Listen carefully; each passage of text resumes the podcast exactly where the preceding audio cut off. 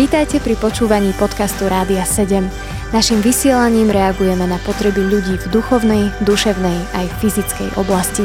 Cez éter Rádia sedem chceme odrážať vzťah s Bohom v praktickom živote. Milí priatelia, vítame vás opäť pri počúvaní relácie Zaostrené na financie. Sprevádzať touto reláciou vás bude aj dnes Peťo a Rado a dnes by sme sa pozreli na náročnú úlohu, a to je prijímací pohovor. Zamestnávateľ hľadá zamestnanca a zamestnanec hľadá dobrého zamestnávateľa. Ako vlastne z oboch pozícií výjsť čo najlepšie?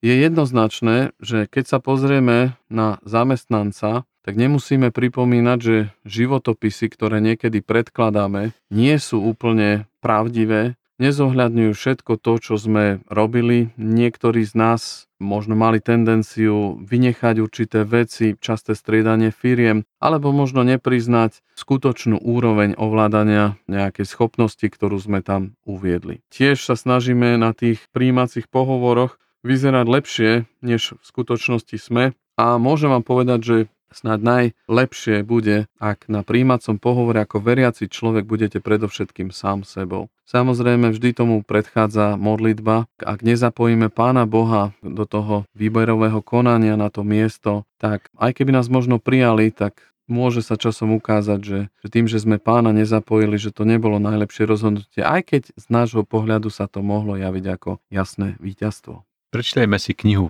Príslovy, dvadsiata šiesta kapitola, desiaty verš. Ako strelec, čo chce všetko trafiť, je ten, čo najíma blázna alebo túlákov. Mne tu tak napadá taká otázka, ktorú by sme si mali sami sebe položiť, že ak my by sme boli na strane zamestnávateľa, či by sme sami seba zamestnali.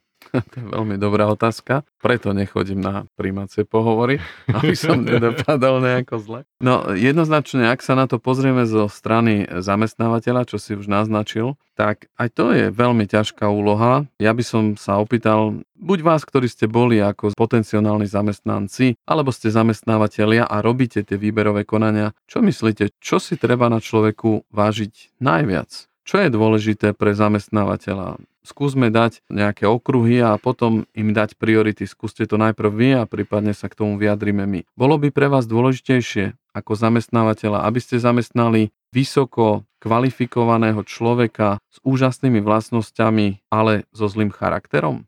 Alebo by ste radšej brali človeka so zlým charakterom a ešte k tomu aj zlými vlastnosťami? A presne to sa niekedy píše, že ako strelec, čo chce trafiť všetko, to sa proste nedá, je ten, čo si najíma ako zamestnanca blázna.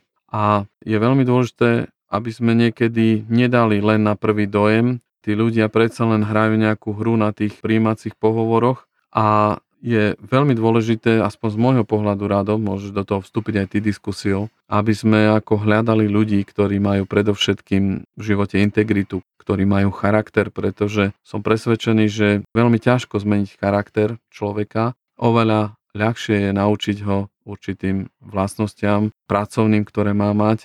Samozrejme existujú pracovné pozície, ktoré vyžadujú aj určité nadanie alebo určité charakterové vlastnosti, ale vždy je lepšie, ak je to človek, ktorý je čestný a má charakter. Je dôležité, aby tak z pohľadu zamestnanca som sa tak pozrel na to, že čo viem skutočne tak priniesť tej firme, pre ktorú sa rozhodujem pracovať. Určite by to nemali byť len peniaze, že si vyberiem nejaký sektor, lebo sa tam dobre platí, ale skôr skutočne po takej modlitbe hľadať, že ktorá je tá práca, ktorú Boh pre mňa má pripravenú, ktorý je ten zamestnávateľ, ktorého mi Boh pošle do cesty. Celé by to malo byť také premodlené, mal by som poznať svoje aj silné stránky, aj slabé stránky a myslím si, že je jedna z vecí, ktorú považujem za takú dôležitú, je byť v takej pravde. Ako si vravel, áno, prax je taká, že možno často hráme nejakú scénu.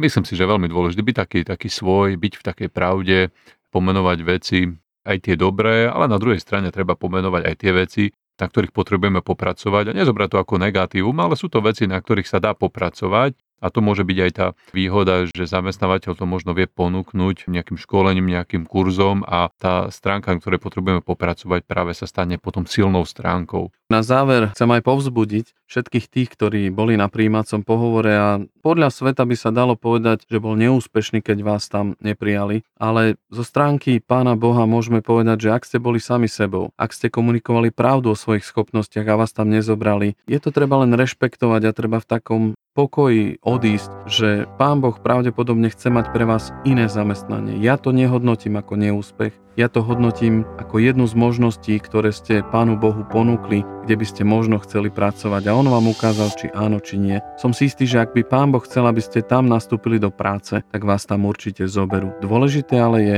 aby ste hru nekazili tým, že sa hráte na niekoho, kým naozaj nie ste. To pomôže aj vám, ale pomôže to aj tomu človeku, ktorý má vybrať správneho zamestnanca na správne miesto. To bol Peťo a Rado s reláciou Zaostrené na financie. Počúvali ste podcast Rádia sedem. Informácie o možnostiach podpory našej služby nájdete na radio sedem bodka es ká.